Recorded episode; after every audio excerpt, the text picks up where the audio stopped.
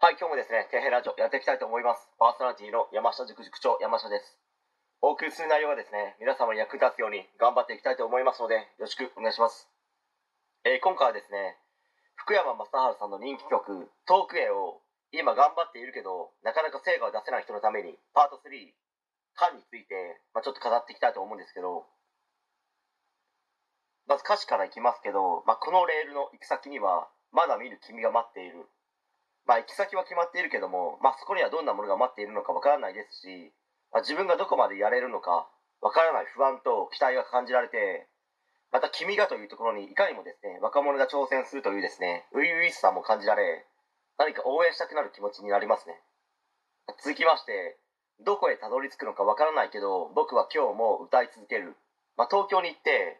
本当にうまくやっていけるのか、ミュージシャンとして成功できるのか、まあ、もし売れなかったらどうしようなど、不安な気持ちでいっぱいだけども、まあ、自分が信じた道でとにかくがむしゃらにやってみよう。まあ、自分には音楽しかないんだという強い気持ちというか、もう決心してしまい、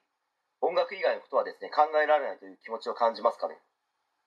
まあ、福山雅治さんぐらいのですね、逸材でも決して楽をして売れたわけではなくて、まあ、しっかりと自分で考えて、自分の足で前に進み続けてきたからこそ、今の成功があるわけですので、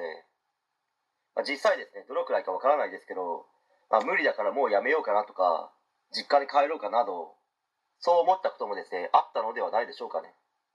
まあ、4枚目のシングルの時にですね、首の皮一枚で繋がっていたという発言もされていましたので、まあ、もしかしたらですね、事務所から、まあ、これ以上の契約はですね、難しいといった話もあったのかもしれないですね。まあ、3枚目のシングルまでは、ロック調の曲だったのを、まあ、4枚目のシングルでバラード寄りの曲にしてみたら、それがスマッシュヒットにつながり、まあ、世間の方にですね、認知されるようになったらしいです。また福山雅治さん自身がですね、ドラマに出ていて、まあ、そこに挿入歌として使われていたこともですね、大きいのかもしれないですね。まあ、最後になりますけど、福山雅治さん自身もですね、何回か話しましたけど、決して楽をして何も努力もせずに売れたわけではないですので、まあ、これからですね、夢に向かって邁進していく子供たちや若者たちは、まあ、福山雅治さんからですね、学べることは多々あると思いますので、ぜひ学んでですね、自分が成長するための糧にして、頑張り続けてほしいと思いますね。本当に応援しています。はい。